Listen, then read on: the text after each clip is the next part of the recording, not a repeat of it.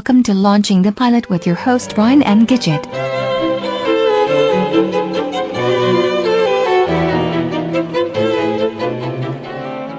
Hello and welcome to Launching the Pilot episode 219. And this time I'm talking Fawlty Towers with Gidget von der Rohe. Hey, hi, Brian. How you doing? I'm doing very well. 219. You must be exhausted. Uh, fed up of this. I just, I just want to stop now. no, you don't. You've got a great podcast. You don't want to stop. The only reason I keep going is because eventually every other podcast will stop and I'll be the only podcast left. I said that, that's our theory too. Yeah. Yeah, ev- eventually, because the thing is, I you know I haven't got kids or anything, um, and there's so many podcasts that all of a sudden they they start off when they're quite young and then they get married, then they got the wife and the kids, and they're like, oh, I just haven't got the time to do it, and you just you you just watch them sort of all just sort of go, yeah, I can't do it anymore, and you're like, I sh- there should be only one. There can only be between you one. and me. Yeah. But then you get you one starting up. I uh, you ain't going to last the distance. Yeah, yeah, exactly. Yeah, that's it. People don't realize how much work goes into them if you want to do them properly. yeah. Uh, and weekly, like we do weekly. So it's, it's uh, it gets a lot of work. Yeah, that's it. Yeah, we're weekly as well at the Retro Cinema, so Yeah. uh, it's it's it's worth putting the the work in. But this this was an absolute joy to do because I'm a massive. You've been holding out Fawlty Towers for me. Now I have been terrible. you and I arranged to do Fawlty Towers, I think, two years ago. Could have been.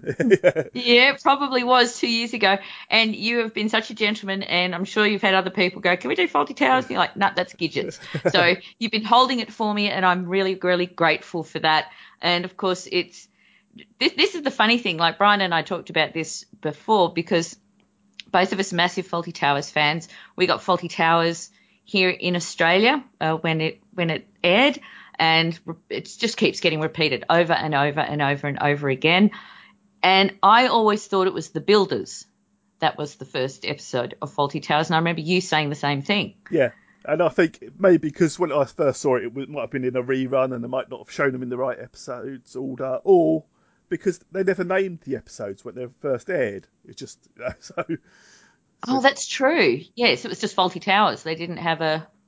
I, I don't Yeah, know. I, I don't know. The set changed. The actual set did actually alter slightly, and I thought, oh, that's why it altered because the Builders was the first episode, so it, that's why it's different. But that, no. No, it's actually a, it's a touch of class, and that was yeah, episode one, season one. Uh, the original air date was the 19th of September 1975. I was five years old. Um, uh, and they, of course, did 12 episodes Yes. over two seasons, and that was it. yeah, and, And I think the huge gap so- between season one and season two is like four years or something. it's ridiculous. Yeah, yeah, because this was 1975, and then there was a gap, and I think uh, John Cleese went away to make uh, The Life of Brian. That's it. Uh, he also got divorced from his wife Kenny, Connie Booth yes. in that time. So they were umming and ahhing whether to come back, but they did do series two, but that wasn't until 1979. Yeah, I know, it's a big gap. Yeah, yeah, and it was interesting. You, I mean, both you and I watched the wonderful documentary about it. I thought it was a fantastic documentary, and it was the only documentary that Connie Booth agreed to. She hadn't talked about, she hadn't agreed to talk about the show for 30 years after filming season two. So for her to appear in that documentary, did you watch the same one as me? I, I, might have done. She's definitely in it. So Oh well, there we go. Yeah, we watched the same one. We watched the same one. So yeah, and and yeah, it was written by obviously John Cleese and Connie Booth. Um, the director for the first season was John Howard Davies, and he was also the producer. And he did. Now, we'd know in Australia, you'd know over, of course, in Britain, The Good Life. Yes, That was that was really popular here. was it? Oh god. Oh yeah, that that I, I remember when that aired. A lot of uh, people were suddenly growing fruits and veggies in their backyard. Yes, yeah. it- It's about a couple who goes back to the basics, don't they? They want to self-sufficient. Yeah, but they live next to the most wonderful snotty woman. Yes. Penelope. Uh, oh, I can't remember what her character name was, but uh, yeah, that, that look that was a very enjoyable. And actually, uh, John Howard Davies was Oliver in David Lean's 1948 Oliver movie. yeah. Yeah, so he was he was an actor as well. He, he also produced Monty Python's Flying Circus, The Goodies, Goody Goody Yum Yum, and he also cast uh, his son cast Prunella Scales as Sybil. Yeah. Uh, he's, he, he walked away from Python, didn't he? He said, uh, uh, "We've done it enough. We're starting to repeat ourselves," and uh, the, the other Pythons weren't happy. And, Yeah. and it's, it's time you could go to like the BBC and say, "What do you want to do next?" He says, "Oh, I'll have a think about it." And of course, he was married to Connie Booth at the time, and they'd stayed at a hotel while they were doing Python, hadn't they? Uh, Yep, uh, I think it was. Uh, I've got it somewhere. Glen Glen Eagles, Eagles, Hotel in Tor- Torquay, Devon. Yep. Donald Sinclair and his wife run there. so uh, apparently situations there happened. Um, I think he, Terry Jones was berated, wasn't he, for eating it in an American way by the, by Donald Sinclair. Was it wasn't it Terry Gilliam? Terry Gilliam, it might have been Terry Gilliam, yeah. Yeah. Yep. And, And uh, and I think uh, yeah, Eric, Eric Idle's bag briefcase got thrown out behind a wall because Donald Sinclair thought that there was a bomb in it because he had some disgruntled staff members. that's right, yeah. yeah. and and they, they, they were actually staying there while they were filming. I thought they were staying there when they were filming Monty Python and the Holy Grail, which is another one of my favourite comedy movies Yeah. of all time. But they were actually filming Monty Python's Flying Circus. I remember He- Michael Palin uh, had the nerve to ask him for a 7.30 wake-up call. So- But I, I love the fact that John Cleese g- got the humour of it, got the humour of this man and the situation. And, you know, I, think he said in the documentary, it was like he wanted to run a hotel, he just didn't want to have any customers. yeah, the guests are the worst part of running anything, aren't they? So, so- Yeah, yeah, yeah, exactly. But but the other pythons couldn't stand it, and I think uh, I read that the, the the pythons during this time just couldn't tolerate this man, and they all moved out. But John Cleese stayed, yeah. and he actually told Connie to come and stay with him. He said, "You've got to see this this man. You've got to experience this how rude he is. It's like everything was just like a a bother. Eh, You know, p- p- people just asking the most basic things, and that's what he based Basil Fawlty on. And I think you know, for me, Basil Fawlty is one of the greatest comedy ca- characters of all time. Yeah. I think in a comedy TV show. Uh, he's easy to hate, but I, th- I think one of the guys on the documentary said, "Success isn't funny, failure is funny." That's right. Yes, and uh, th- that's the thing, isn't it? It's you. It's, it's nasty to the cast, but you almost feel sorry for him. You do, you do, and the thing is, it's and it's not like he's he's a hard worker. That's the thing from watching. I didn't just watch this; I watched the whole season, whole both seasons of Fawlty you? Towers. Oh, Yeah, yeah, yeah. yes, But then again, he's always nice to the major.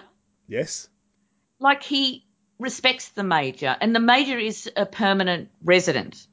Uh, and the ladies. Uh, is it, uh, Uh, uh, Gat- what is it? Uh, Gatby and Tibbs, is it? I think. The- Gats, Gat, Gatsby and Tibbs. That's Yeah. it. Played by uh, Gilly Flowers and Renee Roberts. yeah, and they, they're permanent residents as well. They're a bit more of a nuisance, I find. They're like, oh, Mr. Volt, and he's, he's just like he's ta- I mean, he's such a tall man. He towers above everybody, and and it works so well because both the women are little.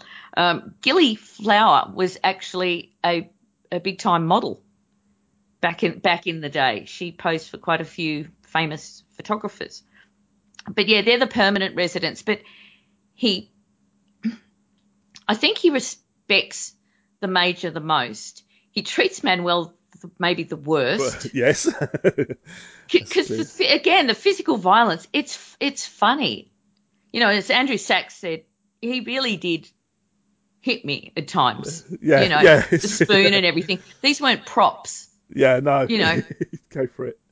Yeah, But- he, he he walked away for some bruises, so he took one for the team doing doing this series, uh, be, because you know John Cleese really puts himself into a role, and as you said, he left the Pythons. They weren't too happy about it, but uh, I think it was Terry Jones that said, "What are you talking about?" John John was always trying to leave the Pythons. Yeah. He has been since he started the Pythons. He always wanted, and I think he's one of those guys who can't be tied down to one thing for very long. I think they also saw him as selling out because they they wanted to break the traditional comedy mold, and he's gone back to a sitcom. But uh, Yes. but it's not a sitcom like any other sitcom, is it? It's, uh, No, the one, the, it's interesting actually. The one thing I hadn't watched this one for a while, A Touch of Class, um, and the the critics were really harsh on on this when it first came out, like really in, insulting. It like it's, it, even even the I think it was the head of light entertainment at the BBC said this is going to be a disaster. Yeah, yeah. Uh, after seeing the pilot and the reviewers are just like, oh, you know, it's just standard standard corny jokes with typical characters and it's not funny. It is quite the first episode of this one, A Touch of Class, is quite pantomimey. Yes, it- more so than the others. Yes. Correct. That's it. Because then when I directly after I watched The Builders, it's kind of like they took it took on board. And John Cleese did say that in that documentary. He said he Connie Booth was very very nervous about playing the role, um, and it took her a while to warm into it. But boy, did she warm into it because she's the other rational head in.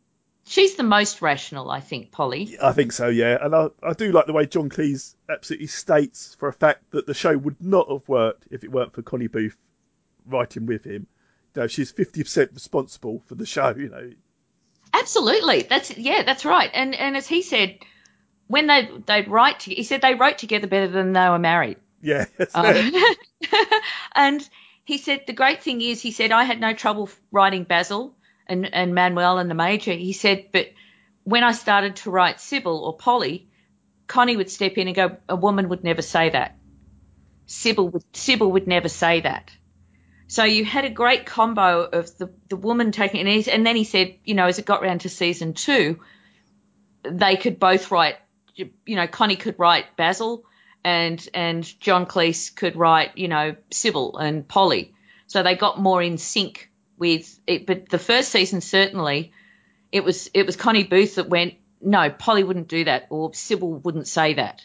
Yeah, she, and- she found her feet more, didn't she? She uh, she got more confident, I guess, as the show went on. And uh, yeah, they, they separated the way they, they write it. It's- yeah, I think it worked really well. Yeah, I think so, and I think I think it's very professional. I mean, ABBA did the same thing with regarding split ups. They they had the divorce, but they still came back and did season two together. They still wrote together, and they still did season two. And I forget who who said, you know, when they came on set, we didn't even know. No, lots of people didn't even notice that, that no, they got divorced because it's just Yeah, business as it's normal. it, it's a very private thing though, and I think that's a very professional thing to do. It's Oh, like yeah. we've got a job to do. Let's keep doing it. Let's take the bitterness out of it. And they had did have a, one child together. Uh, I think it was Cynthia. She was in a fish called Wanda. She played Portia Oh, in a fish called Wanda. which you've done on Um, the retro cinema. yes, we have indeed. Someone's paying attention. um, we- we've got the very iconic theme as well from Dennis Wilson. He also did the theme to Steptoe and Son. yes, My no, mum used to love that show, and so did my grandparents. They absolutely loved it. The Dick Emery show used to watch that with the family as well, and Rising Damp. Yes, oh, that's that's quite Yeah. a category, isn't it? A, a, a catalogue of. Uh, Catalogue, yes, yeah. Um, and uh, as we said, uh, we're talking about. T- sorry, I'm hosting this. Sorry, that's okay. you go, you go. I, just, I edit just that go, out. Edit that out. I'll just go and have a little sit down somewhere. You carry on, it's fine. um, It, it's so funny when I have guests on, or if I guest on something, I can just run away. My mouth runs away with me, and and and, and everyone ends up going quiet, and I'm like, "Ooh, they haven't spoken for a bit. I better shut up." we're all too scared to interrupt you. Uh, There is nothing to be afraid of. I do need a drink of wine though, so you talk. So this episode is a touch of class, uh, yep. which is the first episode, uh, uh, guaranteed. And really, the episode premise is that uh, Basil wants to up the clientele. Is is fed up with the riffraff they keep getting. That's and that's the other lovely thing about him. He's just such a pseudo snob, what I would call a pseudo snob. He's he's a bit like um, Miss Bouquet in Yes. um, yeah, they're they're they're pseudo snobs. They don't have the the prestige or wealth No, or, it- or anything that they aspire to have. it's it's a lower middle class is is uh, where he's from. So so Yeah. and, and he, he's more reverent to people above him, as as we find out in this episode. Well, we've got the wonderful Michael Gwynn as Lord Melbury. He was actually in uh, the 1960 movie. I love this movie, Village of the Damned. He was also in another movie I love, Jason and the Argonauts, oh, in 1963, and he was in Cleopatra in 1963 as well. Um, oh, Ballard Berkeley, that's who played the Major. oh right, yes, yes. Yeah, yeah, yeah. But- Apparently, he loved he loved playing the major. Yeah, that's because they interviewed his family in that documentary, Yeah. and they said he just it's it's a bit like Andrew Sachs playing Manuel. He'd show up to anything as Manuel in the Manuel outfit. yes. so, I love I love that bit. You know, showing up to you know TV shows and everything collect- like collect- that. collect the awards as Manuel. Yeah, I, I call it doing an Ellie Mae yeah. a bit. You know, you know Ellie Mae from Beverly Hill Hillbillies. Oh yes. Um, yeah, it, and, and she just dressed like Ellie Mae for the rest of her life until she died. Um, so it's like they've just they got that character and they're just gonna you know keep keep going. But I I, I mean I'm, I'm not speaking bad of Andrew Sachs at all. He's not with us anymore. Unfortunately, he died on the 23rd of November 2016. But we still have Connie Booth. We still got Prunella Scales. Um, and still got Well- John well- Cleese. well, John Cleese is no longer with us, you know, because uh, he's moved to America. Uh, so, Oh, I love how he's no longer with us. um, uh, but, oh, and, and Ballard Berkeley, who played the Major, he was also in National Lampoon's European Vacation. Pretty much he? it's the same character. oh, of course, yeah, because they come to to London, don't they? In it, yeah. I remember. yeah, that's right. So they run over Eric Idle first, and then I think they hit um, Ballard Berkeley, if I can remember correctly. Um, but this was filmed in Buckinghamshire, actually, not in Torquay. No, no. Uh, and the the, the well, the the residence is no longer there, is it? It's all been knocked down now, and Yeah, I think I think it, it got it caught fire and then Yes, they had, right, had to yeah. knock it down. But it was the Wooburn Grange uh, Country Club. yeah, they, they said Uh, they saw the location, thought this is perfect for the outside shots of obviously. Yeah, exactly. Um, and we've got this is obviously because it's the pilot episode. We've got the the ongoing joke of the sign out the front.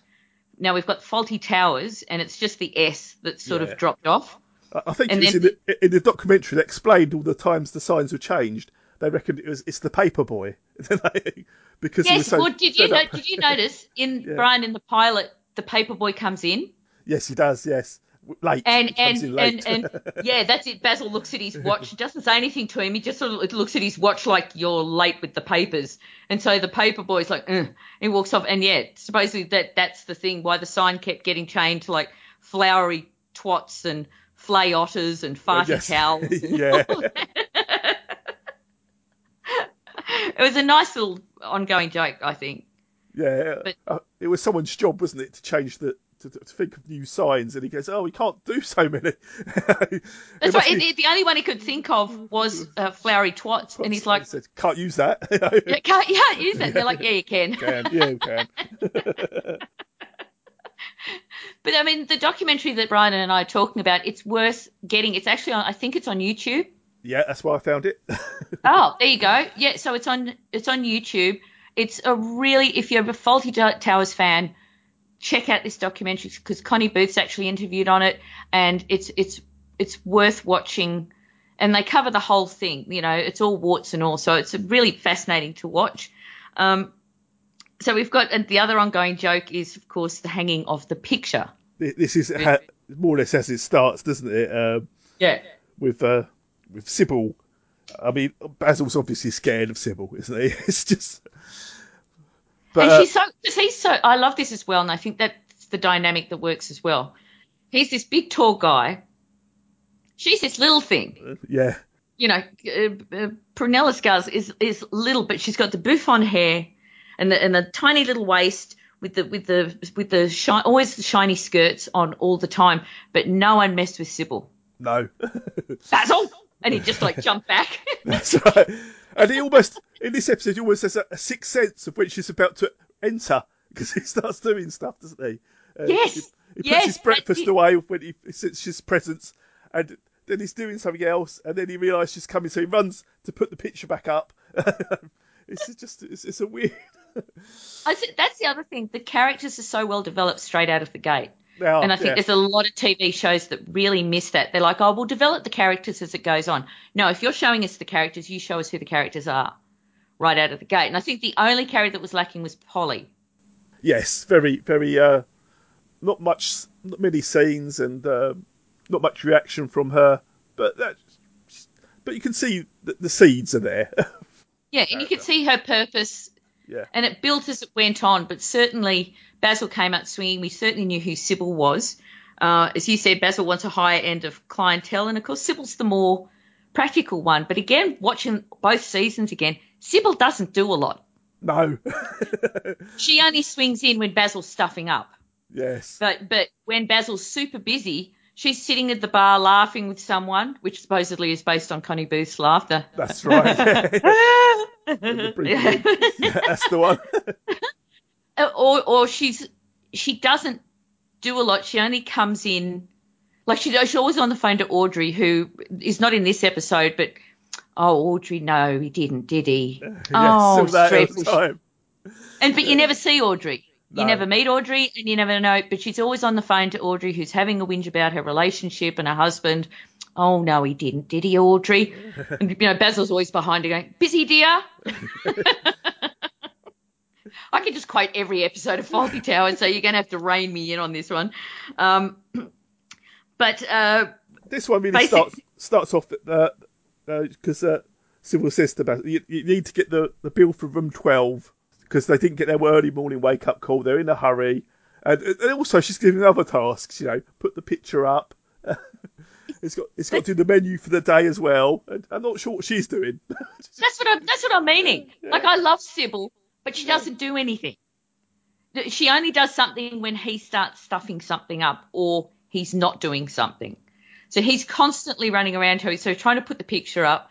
But you know, as she said to him, she said, you know, she addresses him. She said, "What's this in the in the newspaper?" So 40, 40 pounds 40 it pounds. costs you Yeah. to, to yeah to put this in the paper to ask for a better type of clientele and she's very much in the practical thinking of what's it matter where they come they're all paying the same amount for the rooms Yes. As long as they're paying customers, what does it Yeah. matter who they what, are? what, what, what, is, what does it matter i'd rather have a filled hotel than one room with you know posh people in it And I'm guessing forty pounds was a lot back then because he said the, the, people who are who applied to it said, "Oh yeah, we saw your advert, we're staying." Uh, they'd have to stay a week to pay for that ad. yeah that's Yeah. right yeah because back then 40 pounds is quite a lot yes, like in in the in the seventies, 40, 40 pounds I say would be like spending five hundred pounds for an ad in a paper now. What's this? Uh, I decided, Sybil, to advertise. How much the- did it cost? Oh, I have 15, Forty. 40. I have told you where we advertise. Sybil, I know the hotel business. No, you don't, Basil. Sybil, we've got to try and attract a better class of person. Why? Well, we're losing tone. We're making money. Yes, yes. Just.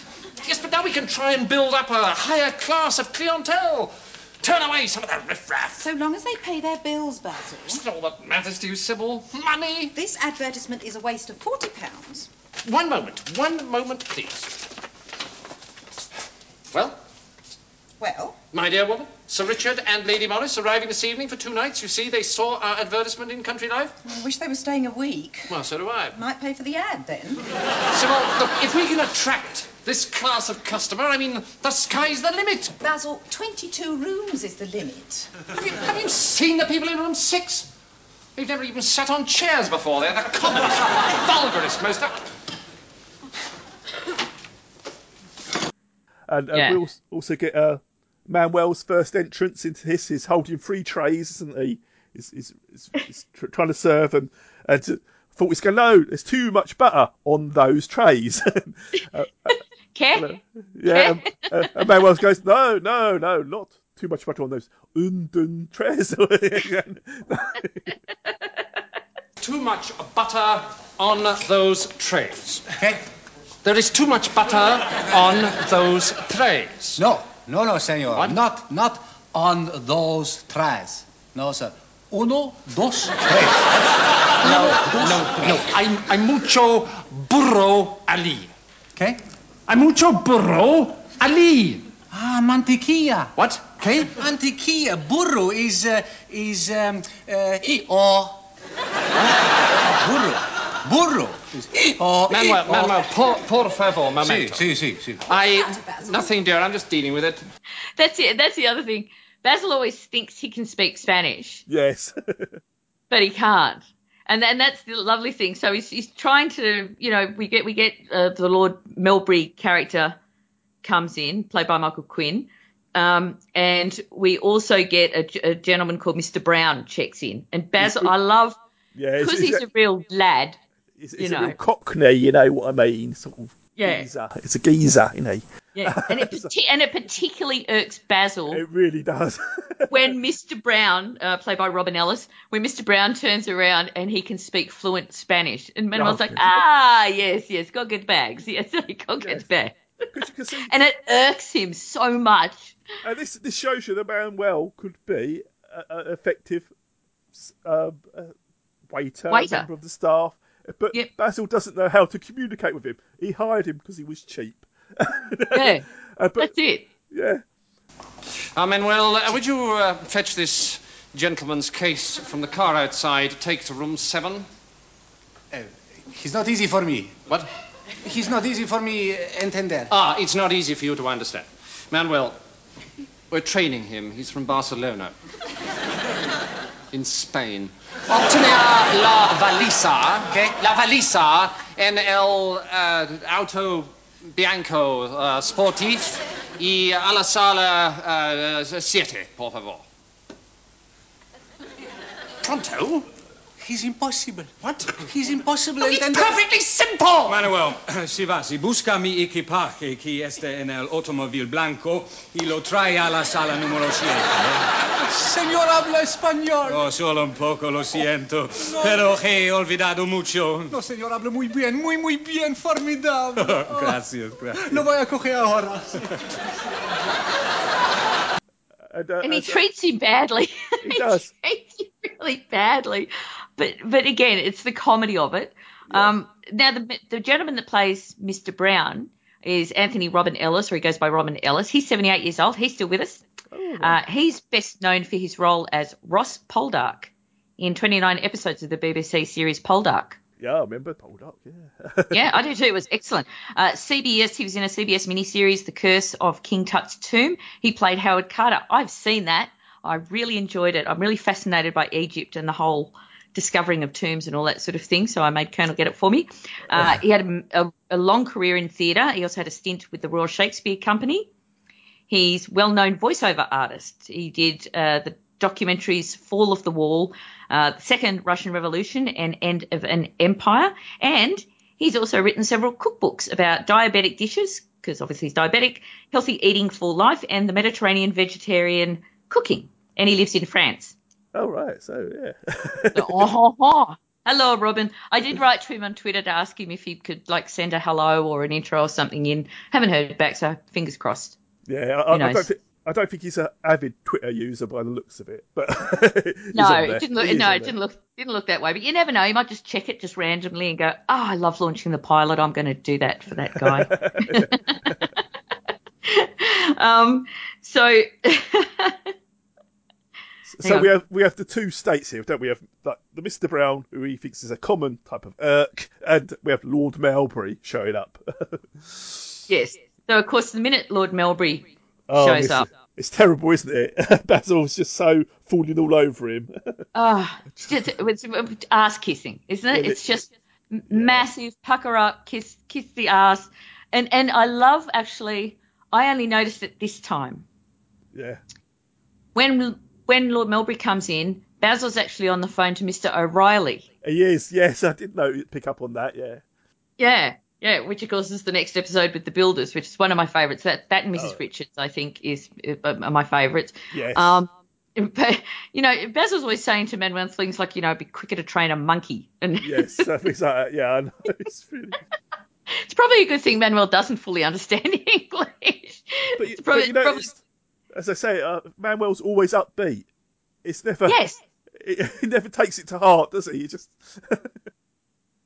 That's it. That that's the thing. He's this lovable character, you know, as Andrew Sachs said, you know, people would like rush to him to, to want to protect him. You're just, you know, they're interviewing other people and they're like, you just wanted to protect Manuel. Go leave him alone. He's all, and Polly does from time to time Yes, she in the series.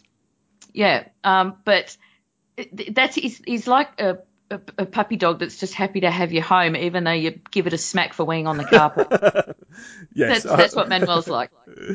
As we said, he's Basil's falling all over Lord Melbury, and he actually For a few nights. Well, have you booked? I'm sorry. Have you booked? Have you booked? Oh, no. Oh, dear. Why, are you're full. No, no, we're not full. not full. Of course we're not full. Well, I'd like One to... moment, one moment, please. Yes. A single room. Your name, please. Could I have your name? A Melbourne. One second, please. Hello? ah, yes, Mr. O'Reilly. Well, it's perfectly simple. Uh, when I asked you to build me a wall, I was rather hoping that instead of just uh, dumping the bricks in a pile, you might have found time to cement them together, you know, one on top of the other in the traditional fashion. Could you fill it in, please? Oh, splendid. Ah, yes, yes, yes. Uh, but when, Mr. O'Reilly? There, there, there. Yes, yes, yes, but when? Yes, yes, yes, yes. ah, the flu. Yes. Both names, please. Yes, I should have guessed, Mr. O'Reilly, that of the potato famine, I suppose. Yeah, I um, beg your pardon. Would you put both your names, please? Well, will you give me a date? Yeah, I only use one. You don't have a first name. You know, I'm Lord Melbury, so I simply sign Melbury. Go away. I'm so sorry to forgiveness. he goes in to dine, yes, and Basil actually moves a family that are already halfway through their meal, a, a mother and father and son, yes, uh, from away from the window so that Lord Melbury could sit by the Yeah. window. yes. This is Lord Melbury's seat. He always sits here every time. he Always comes. sits here. And, and this guy's going, but, but but we were told, oh, well, that's my wife's mistake. Uh, So- I, I love that too. If if Sybil's not around, he blames Sybil. Whoever's not around, Basil blames the person that's not around, but especially his wife. and uh, this, this family have also had a grapefruit thrown at them earlier. So, That's right. That's right. where, Throw it away. yeah, where he goes to Manuel, the grapefruit fell on the floor. He just throw it away, throw it away. So Manuel picks it up. He goes, "No, throw it, now, throw it away, and he does. At the family. Throws it in the direction where Basil said. yeah, It's as simple as that. Basil went, throw it away, and just pointed, and Manuel went, right, you want me to throw it in that direction? I'll do that. and and we got Brown there sort of trying to crack onto Polly as well. oh yes, yeah, he is. Yeah. Uh, Yeah. At, at, at this time, she's an art student, but I think that changes, doesn't it? That's right, because the first season she keeps leaving her drawing art around. pad drawing around, and she's like doing drawing nudes and stuff. You never really see them. No. But I forget which episode, you know, Basil finds it on the front desk there and he's like looking at it going, oh, it's disgusting. He turns the page. Oh, just disgusting. you leave this filth around. and as they said in the documentary, the other thing about Basil, he's, he's, it's like he's sexually frustrated. Yeah, Very, he's repressed, sexually repressed, I think. And, uh, Yes. yeah. and that's why he can't stand anyone else having like when Mr. Brown first enters, he goes single or double, and he goes double. I feel lucky. that's that just irks Basil more, doesn't it? That sort of. Oh yeah. Oh yes. Anyone anyone else unless the person's falling all over him. But even then that makes him awkward. I think I can't remember the episode and it was the um French lady. Yes. Oh, Oh. Mr. Filthy, you are so handsome. You are so uh, attractive. Like that, he's going, oh, yes, thank you very much. But there's part of him that in, enjoys it. But of course, men like that always want to end up with like the Australian girl who he ends up putting his handprint on Oh her yes. dress. That, that in their mind, that's who they should be with, not some older French woman or not Sybil. You know what I mean? Blokes Yes. like that, and that's another sexual repression of his. Yes. But, he but he'd never have he'd never have the balls to leave Sybil because actually they need each other in this weird yeah. sort of twisted way. They actually need each other. Yeah. She can't function without him as, as much as he can't function without her. It's Yeah. it, come, it comes clear in later episodes that it is a symbiotic relationship. Yeah. Yeah, exactly. And and we get uh, Lord Melbury wants a cash checked. Yes, Or that's cash, sorry. Because Uh, so- because because uh, earlier uh, he, he sort of pulled the chair from under Lord Melbury while, while it's, it's falling all over him. And Yeah. he falls. He says, "I'll tell you what, we, we do dinner on, on, on the house tonight for you." He goes, "Well, actually, I'm out tonight, but but there is one thing you could do." Yes, Yes, he- it's it's it's it's very good confidence trick because that's what he turns out to be. If you have, it, Yeah. I, I don't think it's a spoiler seeing this is from the seventies. no. So if you haven't seen Fawlty Towers by now, you, you got problems. Um, but he's a he's a fraudster or a trickster.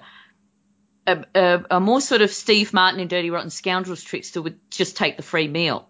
yes, But right. he's got he, he's got bigger plans. And he also made Basil put his briefcase, which In the- Basil in instantly assumes, yeah, is full of Valuables. jewels or money or or whatever, you know, but bars of gold in the safe. Um, so it's not the first time, and, and it turns out as well that Mr. Brown is from CID, which is Yes. basically MI5, and they've been they've been tracking him down and, and investigating him. Lord Melbury, I really must Oh, no, apologise no, no, again. please, please think nothing of it. Oh, but it was No, really no, so- no. Smallest of accidents could have occurred anywhere. Yes, but I mean, it was... No, no, I've forgotten all about it. Well, that's most. I mean, you're really, uh, your lordship. Would you allow me to offer you dinner here tonight as our guest? Oh, that's extremely kind of you. Unfortunately, I have an engagement tonight. Oh, actually, Yes. uh, there is one thing. Oh, good, good. Um, I was wondering, uh, can you cash me a small cheque? Uh, I'm playing golf this Oh, afternoon. delighted. Uh, I'd rather not go into the tower. Absolutely. I mean, uh, how much? If it's not a rude question. Uh, no, well, uh, could you manage um, fifty? Oh, a hundred? Oh, absolutely. Oh, yes. I mean, uh, will 100 be enough? I mean, 150, 200, 160, or... Oh, yeah, well, now, let's see, it's dinner tonight, few tips. Oh, and it's the weekend, isn't it? Ah. Would 200 be all right? Oh, oh, please. Oh, tremendous. Oh, I'm so happy. Oh, I'll send someone down to the town straight away and have it for you here uh, when- you get back. Yes, well, that'll be splendid. Oh, thank But yeah, he he, he asked Polly to to sneak into town and to Could- go and cash yeah, Lord Melbury's first, check. because the first Lord Melbury says a hundred pounds because I'm playing golf with so and so, and it's the weekend. Do you think you could cash this check for a hundred pounds? He goes, oh, hundred, no problem. Two hundred. Uh, then he sort of backs down. Oh, a hundred. But Lord Melbury's then heard the two hundred and is in there. He Says, yeah, two hundred. That should be enough. And I've worked it out in today's money that two hundred pounds would be one thousand six hundred English pounds, or three thousand Australian dollars, or two thousand American dollars. There you go. There it's you quite- go. That's quite a lot of money. See, Brian, you should come for a vacation in Australia because you double your money, triple, nearly triple your money. I think it is. yeah, but wouldn't things just be more expensive? No, not really. You do things on the cheap. We've got a spare room. Don't worry about it. You can stay with us. I, I, I stay with was it the, the cockatoos and the, the, birds in the garden. We'll put you out the back with the snakes. Don't worry about it. You'll be fine. Everything Uh, could kill you in Australia. Everything. Including us. Yeah. As I was saying that to somebody else on Twitter. Someone said, I'm, I'm frightened to come into Australia because of all the wild animals. And I'm like, well, I live rural now and I saw two spiders. I've never seen a spider. Oh, I've seen a huntsman up here, but I saw two funnel webs when I lived in Sydney. But strangely enough, I've only seen one snake ever in my entire life, living here my entire life. Yeah. You It's don't, I mean, yeah, it's it's it's safe as houses. Don't worry about it. Just just don't go into crocodile infested waters and you'll be fine. So so so I think Polly gets. Oh, she spots Mr. Brown sitting in a car with another yeah. While she's in town cashing the check, she's out, and he calls her over, doesn't he? And he, he Yeah. says, "I watch this. There's an antique shop, uh, and Lord Melbury. Well, it's not Lord. He's got not got the moustache on, has he? He comes out and he goes, "Oh, that's the guy we're watching." Yeah. And- That's it. And and it and it's sort of. I, I, he's obviously gone to the. I think he's previously seen Basil's coin collection before that night. yeah. Yes, right. and yeah. that's why he's gone to the antique shop to see what maybe they're worth. I mean, now we could just take like our mobile phone, take a photo, and Yeah, you know, put it into it. Google and say how much are these coins worth. But back then, uh, you had to physically do it. So I, that's why I think he's in the antique store. Yeah, uh, yeah, that's a good point. I didn't really think about that. I, yeah, it, that does all line up, doesn't it? Uh, yeah. Because then uh, when Polly goes back with the money, she says, "Look, uh, Mr. Bas- Mr. Uh, I've got to tell you something. I need to speak to you in office." And he's all brushing her off. No, no, I ain't got time for this. You know. Uh, and then he goes to the bar, doesn't he, with the money to give Lord Melbury. Yes. Uh, Oh, and in- we've also and we've also got that lovely thing where it's the family that he moved. Yes. yeah, yeah. They from the in- table by the window. They're now in the bar with their son, so it's the mother, father, and and and the, the son. Yeah. And he's ordered because this is before Lord Melbury even comes into the bar. Yeah. The the father has ordered a gin and orange, a lemon squash, and a scotch and water. Yes. And he says, is, is, is there anywhere you'd like us to sit? yes, is this all right? Yeah. and even when Lord Melbury comes in, he's like, "Are we still all right to sit here?" yeah. um, And the Major's already in there. He's, he's the first one in the bar at six, you know? yeah, absolutely, and always is. yes. I think this Always is, a, is. this is a routine, I think, yeah. Yeah, that's it. That's it. And the two the two old women are always together, and there's a lovely pattern. And some sometimes with I find with British comedies, the repetition can get a little bit uh, predictable or or a bit eye rolling sometimes. Yes. Um, but with this, it was just the right tone. It was perfectly done. They beefed out the characters really beautifully. You knew who these people are. yeah, it's it's, uh, it's it's phonetic. You know, there's lots going on in a half-hour sitcom. You know, Yeah, yeah. Oh, now There- now the this, there- there's, there's was. no there's no time to pause for laughter or anything. You just keep going.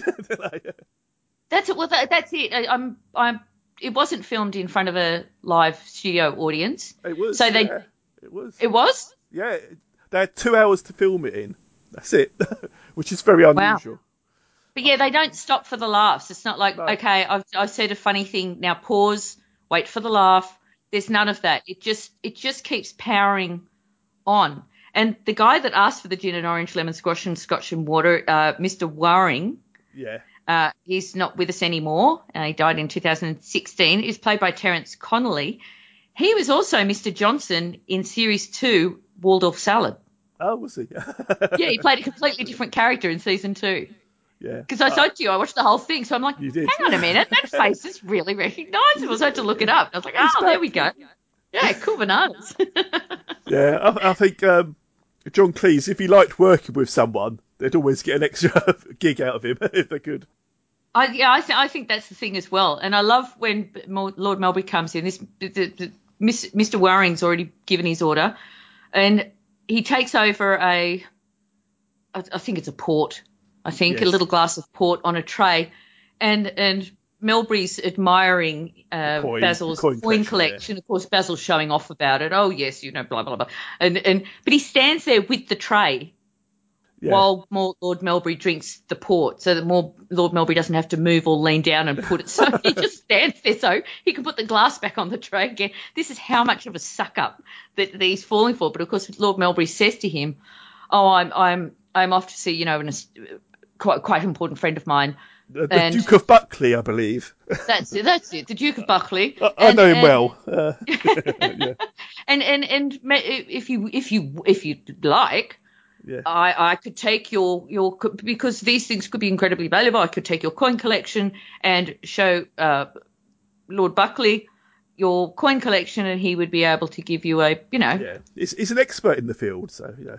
yeah, yeah. he knows what he knows what he's doing. yeah, he I- does. Yeah. Um, but, but, but as you said, this is when Polly gets back. Polly calls uh, Basil away into the office to try and tell him what Mr. Brown told her that this gentleman is not Lord Melbury. He's a trickster and a charlatan. Basil's Yeah. not having any of it until No, no. Sybil comes in and goes, He says, "Oh, "Basil!" Mrs. Bra- Mrs. Mr. Brown's just trying to impress you or something." You know. Yeah.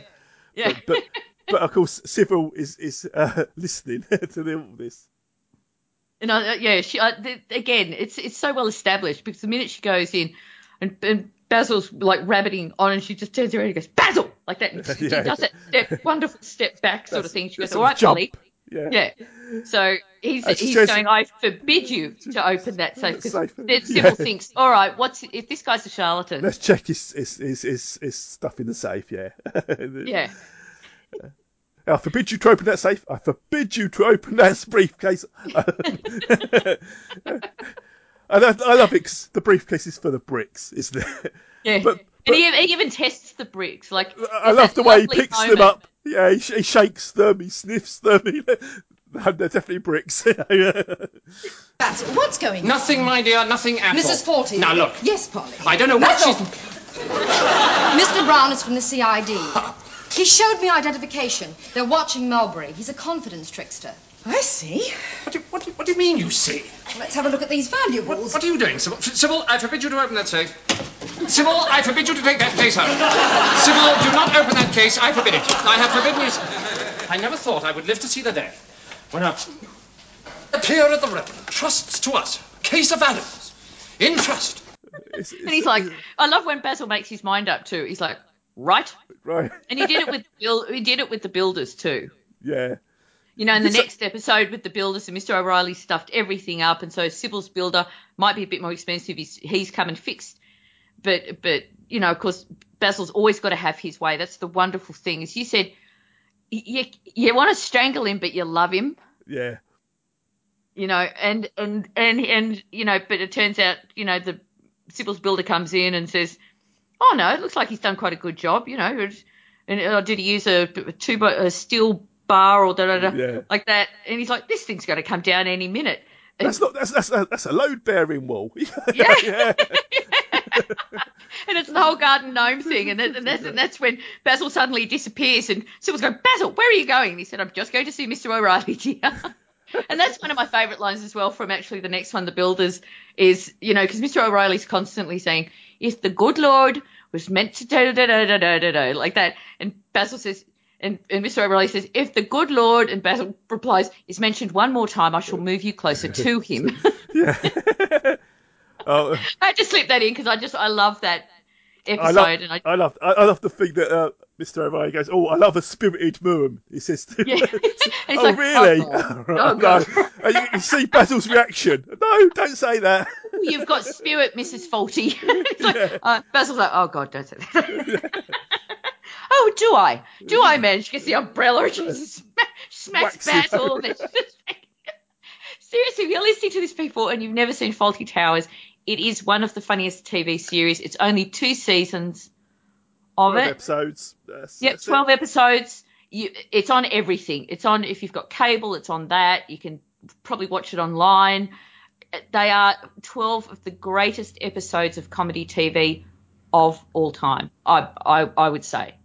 And I, I think something probably more recently that I think, it doesn't come close, but I think it did a good job as Ricky Gervais' Office. I think it was a. Oh, look, I wouldn't compare them, but Oh, I think I, I think you you English are very very good at doing these comedy series, putting someone in the lead that is really quite unlikable, Yeah. but still making it funny, and that's that's a really fine art. I, I think one of the things that the British they, they know when to put the brakes on. They say that's enough episodes. We're not doing any more. We're going to handle Yeah. the high because some Yeah. shows could just go on too long and they lose. And as uh, I think as uh, John Cleese says, if you do too many and the third season wasn't good, it, it detracts from the first two. You know, Absolutely, the quality's Yeah, now gone does. down. Yeah, yeah. And I, I mean, I hate saying that about movies, you know, but you know, you look at Highlander and then Highlander two, and you which is better of than Highlander one. Yeah, okay, I agree. Yeah. please tell me you're pulling my leg. Um, Thank God. th- th- though the director's cut is better. but it, But yeah, still look, I knew, where, I knew where um, John Cleese was. I knew where John Cleese was coming from when he said, Yeah. "Look, that's it. That's enough." You know, we've we've hit this out of the park. He had other things to go on to. I think he did the meaning of life after this Yeah, uh, in the eighties. It's a busy So- guy. So- and and I mean, says he says he couldn't write it without Connie. It just um, yeah, wouldn't be the same. no. So so so he says without that team, it's just not worth doing. So that's it. Yeah, yeah, exactly. That's it. And it and it is. It's a perfect comedy. Um, and and it's, it was interesting. He was actually Cleese was paid just six thousand pounds for forty three weeks' work. This, So- this, fir- this first episode cost twenty thousand, and John Cleese got about four hundred for it. So Yeah, because he was, he was basically supplementing his income appearing in television commercials. yeah, And and he actually stated, he said, I, ha- I have to thank the advertising industry for making this possible. He said, Con- Connie and I used to spend six weeks writing each episode, and we didn't make a lot of money out of it. If it hadn't been for commercials, I wouldn't have been able to afford to spend much time on the script. That's right. And and the script is the key, isn't it, to this show? You know, it's it's, it's all right to to act in something if someone else is doing the script, but you're doing that script as well. It's it's a lot of work. Ra- Writing is vital. yeah, It's it's the it's I think it's one of the most unless you're doing like a blow 'em up action movie, writing is good writing is so essential, and that's that's why great writers are, are you know held in high esteem because it is you know Neil Simon and people like that because it is a particular brilliant skill. And can I say again, I've said this to Brian, you do sound like Terry Jones. I don't think I do, but I, th- I think you just you just think all English people sound the same. No, I don't. I used to be married to one. Trust me. I don't. I don't. I don't. I don't know whether any of your other listeners have thought this, or, or whether they're thinking, "Gidget, shut up. Let Brian talk." I'll, I'll get together with the, the the ten of them and I'll ask them. Uh, you should. Uh, You so should. You should get in contact with John Cleese and say, "Hi, it's Terry Jones back from the grave," and he'd be like, "Oh my god." but I also thought it was interesting for this particular. Oh, we should say that Lord Melbury gets busted. oh But I, yes, I, love, I love how Basil just tries to get a biffo in whenever Yes. he can. It is- but, but this is where um, Polly and Manuel come to the aid, didn't they? I think uh, they, they both sort of knock him down, Lord Melbury. Yeah. So and and you it. notice that, and I don't think that was meant to happen. She knocks down the flower yes, pot as well. Yeah. Um, but we also get the uh, Sir Richard and Lady Morris that's right. Yeah, arrive during this entire thing, and it's basically they arrive. These are the real deal. These are the real Sir Richard and Lady. Yeah, Um, Yes. pot, pot, pot. Um, and they show up just to find Lord, supposedly Lord Melbury. He's being tackled to the ground. Basil's getting a few punches in. He then takes the Lord Melbury's wallet, takes his money back from Yeah. it, yes, um, yeah. puts that in his pocket. They witness all of this. yeah, they don't know what's going on. Yeah, So they they're like, well, I've never, and so they leave because they'd come in response to this ridiculous advert that he'd put in the paper. So they're they're disgusted with the way people are being treated. So they leave. They get in their car. And Basil Basil runs after them because as the Sybil goes, they're yeah. leaving. he goes, "Come back, come back. You'll like it here. It's really nice." You're like- and then the, the minute that they're, they're further enough away from him, he's like, you snobs. yeah, yeah. he goes on that wonderful tirade. You what's it? Pus fields. Pus fields. Stops. Yeah. What are you doing? What are you doing? We're leaving. Oh, don't. Please stay. You'll like it here. I've never been in such a place in my life.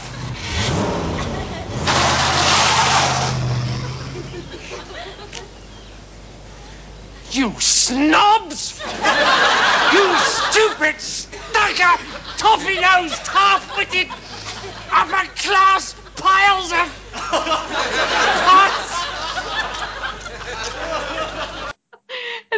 and then we get the just the wonderful the endings of the fawlty towers are really good too they, they end them really really well because then basil comes back inside sybil comes out and she goes oh and basil and that's where mr waring comes out and goes Yeah. a gin and tonic a lemon squash and a scotch and water please Yeah. It's a great that's the end. callback. Yeah. Basil? A gin and orange, a lemon squash, and a scotch and water, please.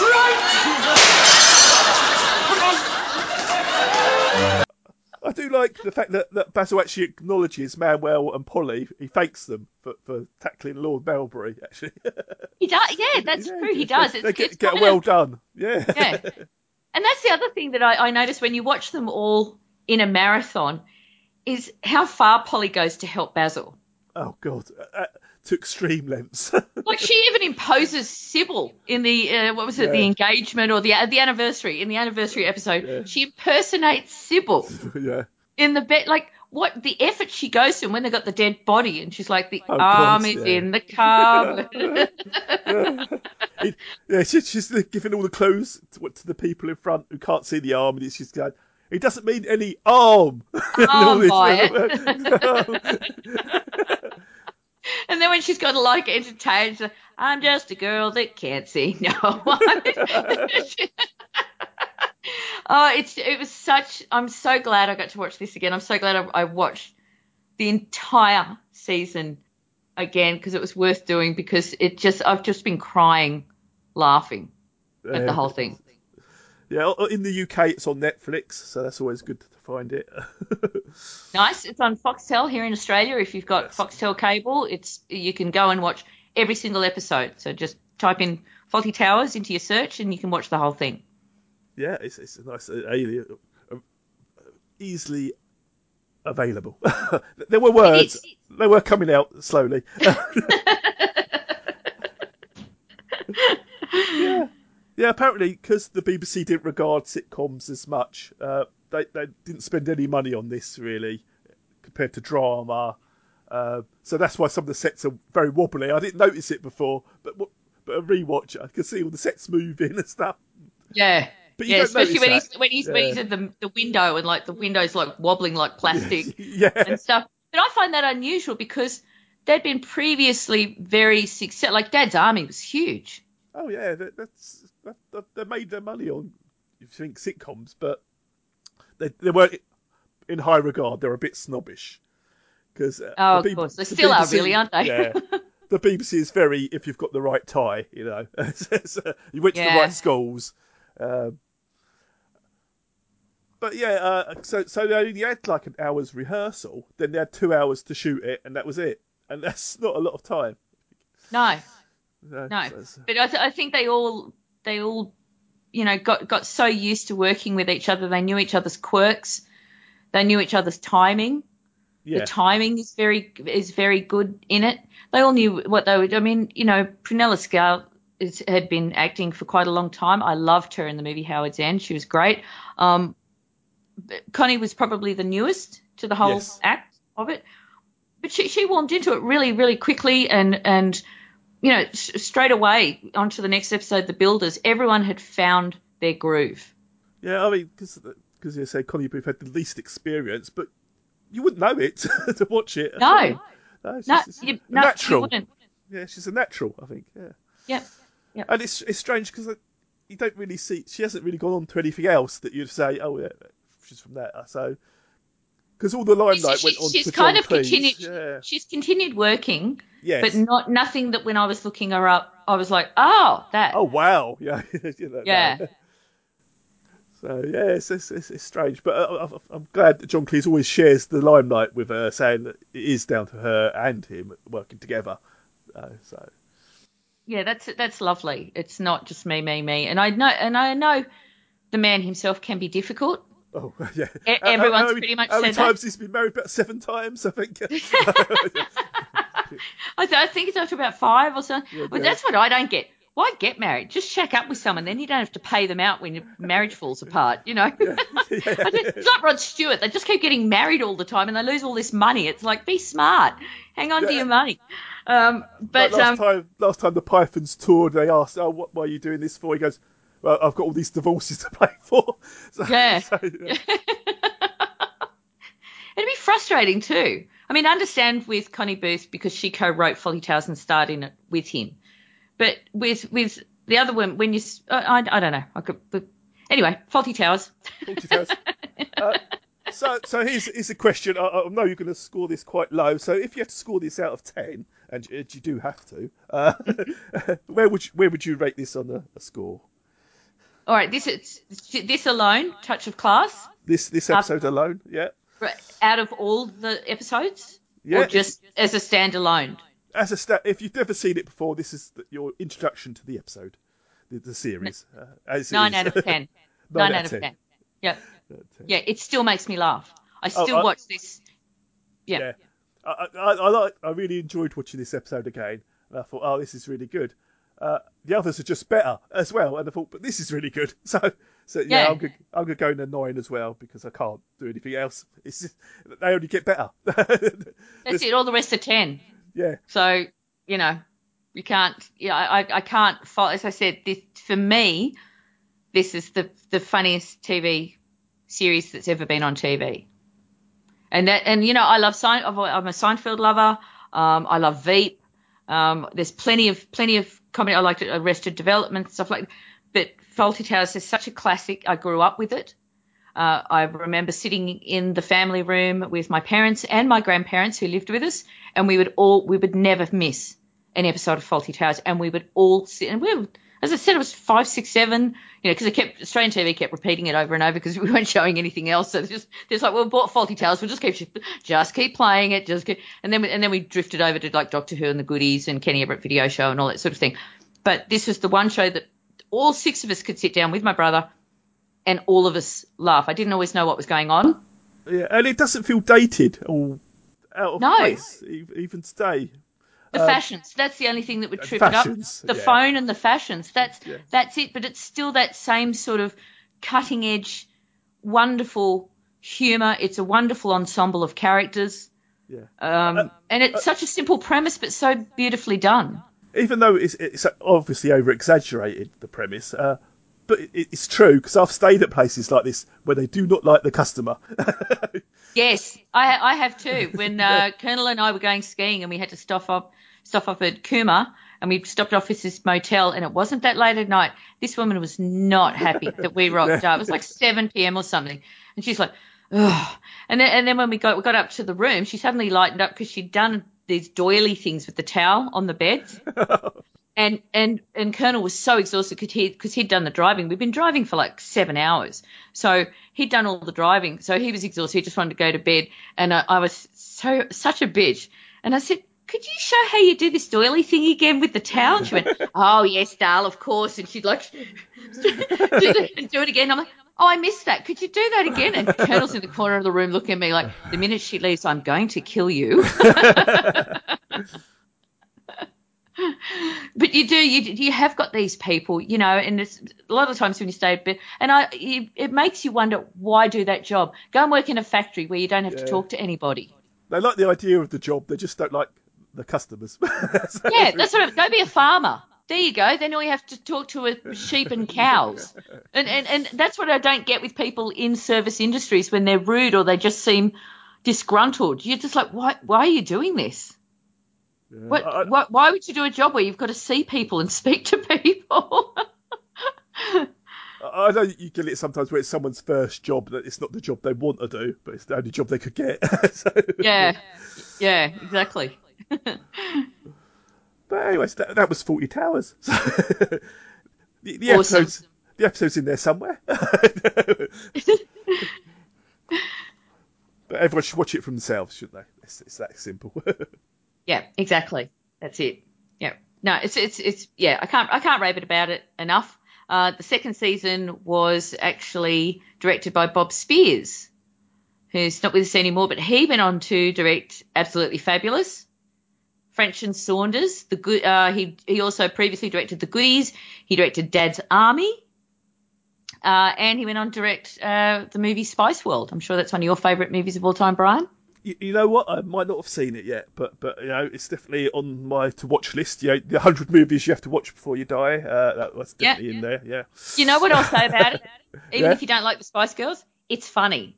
Yeah. It's actually a funny movie and their songs are good. So it's one of those, you know, you take and give. Not all of them are the best actresses, but I think under the guise of Bob Spiers, who was such a wonderful comedy director, I think it was better than it would have been if they But, um, didn't have him on board. I believe uh, Richard E. Grant's in it as well, isn't he? Uh, Everyone's in it. yeah, but I, I, I love Richard E. Grant. If you, if you Oh, don't follow him on Twitter, you should really follow him on Twitter. I do follow him on Twitter. I love I love his videos It- that he puts up. He's always doing Withnail and I and It's so Yeah. positive. It's such a happy chap. Just, yeah. Did you did you watch that movie with him and Melissa McCarthy? um, yes, I did. I really enjoyed it. Oh, I was the- I fabulous, was- wasn't it? I was- when we could go to the cinema, um, I was the only one in the cinema watching it. it was Oh, really? Thought, such a shame. This is going to get overlooked. Uh, but A- it's, absolutely. Yeah, it- more people. It's, abso- it so plays against his who he actually is in type. It's, that it's brilliant to watch. I just love him. He's a he's a fabulous actor. Always has been. Uh, he was in a lot of those period piece movies as well, and he can take on any sort of character. But he was uh, w- w- oh, what's it called? Can you ever forgive me? Is that it? Yes, that's it. That's it. Yeah. That's it. So f- for your listeners, and, and don't go, oh, I don't like Melissa McCarthy. Melissa McCarthy's fantastic in it, and She it's based on really a true story. Yeah. Yeah. yeah. Yeah, it's definitely a one to watch it. I, I don't know how we got here, but Fawlty Towers. To Can you ever forgive me? That's uh, that- that's that's how you ramble. I'm just a rambling gal. uh, uh, Richard E. Grant was never in Fawlty Towers, so no, he wasn't. He was t- too young, I would think. yeah. Uh, there's one thing I, I we do need to mention is this was very unusual for a comedy sitcom at the time because basically they had a regulation that sitcoms could only be what 28 to 29 minutes. yes, that's right. Yeah. This never run ran under 32 minutes. no matter right. what they did, it always ran 33, 34, 35, 36 minutes, which was un, unheard of for Actually, for the BBC. Oh, the BBC. absolutely, the BBC. They're just like, oh, it's running dreadfully long, don't you think? But and that's the other thing. I think you know, they they it does sort of, you know, Basil Fawlty is sort of maybe a bit of a BBC type person. Yes. He would definitely, he would definitely get a job there. yeah, absolutely. Yeah. The other thing I thought strange was, as I said, they never named the episodes. So they didn't have a name for each episode. It's episode one, episode two. Uh, uh, so it's only when when we came to VHS they actually had to they put names on them. They gave them names. Yes. Yeah. And which which is which is unusual because they it's not like that wasn't done before. Dad's Army's episodes had names on them. yeah, look, everything did, but for some Yeah. reason it, it didn't seem important to them to, to name the episodes. So I guess they thought that probably the sign was the name of the episode. So the first one was Fawlty Towers with the drop yeah. death. Next one was Farty, Farty Owls. Maybe that's what they thought the names were going to be. I guess they just didn't think of it. no, You know? Oh. I, I, think they had uh, other things to think about. Yeah, absolutely. Yeah. Uh, so Andrew Sachs, he, he got injury, didn't he, from the, the show? He got uh, got burnt. He got episode- burnt. He got um, smacked on the back of the head and, was knocked unconscious. Yeah, and that's, uh, John Cleese said, "Oh, he's always whining." Yeah. Jo- Such a John jokingly, yeah. yeah. But uh, th- that's just this. It's, I think they all got along. Uh, I think that's what also makes it work. Is that I, yeah, I, I think so. I don't think you could have a wonderful show like that, as funny as that, with them all working so close together if they all didn't get on. And and you can you can sense that. You can sense that camaraderie and what they need to do. And yeah, yeah. many shows, many shows you can see, can't you? If if, if something's not quite right, the, the cast aren't gelling. You know, you, you can tell right away. oh, absolutely, yeah. It does. It comes off the screen at you. Yeah, for sure. Yeah. All right. Well, I am Gidget Von the Roo, and I co-host an 80s movie podcast of 80s movies we loved back then and we still love now called the Retro Cinema Podcast. And the one we would have done just yesterday, or that we've released last night, uh, is actually top 10, our top 10 religious figures from 80s movies. So it's top 10 time. Uh, so that's what we've done. Nice, easy one. Well, actually, I, I was really surprised when uh, I came up with that one because the week after we're doing Serpent and the Rainbow, the Bill Pullman movie, uh, horror movie. Um, so I thought, oh yeah, voodoo, you know, religious figures. I was really surprised how many there are from 80s movies. It always So- surprises me when you do a top ten because I was thinking I can't ever formulate a top ten in my head. I. I could never think that, that way. You know how you do it? Like I go through all the movies, yeah. every like every single 80s movie from every decade. There's a lot I still haven't seen, so Oh, I can only go by the ones I know about or that I've seen. So I'm sure that there's priests and nuns in several movies that, but I just haven't seen them. Um, but I do go through for top tens. uh, 80, 81, 82, 83, 85. I go, I go through every, because I, I just want to be really thorough in my list. And I don't want to keep picking the same movies that we've already podcasted as well. Uh, I don't want to be that repetition, but the key is I just like write them down. I, I get a notepad, I write all the movies down that are in the, in the the options, and then I just go go through and do 10, 9, 8, 7. You know, I do it that way. I had to work out a system because I was the same. There was some topics, like when we did like our favorite movies of 1981, stuff like that, and you're like, oh, I got 30. Yeah. How do I get it down to 10? how, do you, how do you narrow that down? Yeah. Well, I yeah. always love it when people like would, would, they used to comment on, oh, you oh, only do 80s movies. Oh, you're going to run out of movies eventually. I thought, 80s? It's like 10 years worth of movies. Yeah, I know. I know. It's so funny. Everyone's like, so you're going to be doing 90s next year once you run out. I'm like, we haven't even done ET or Back to the Future yet. What are you talking about? We haven't even done some huge mainstream ones. That's not even including the, the semi-known ones and then the ones under, you know what I mean? Like, Yeah. we, we're, the, we're still three years in, tip of the iceberg.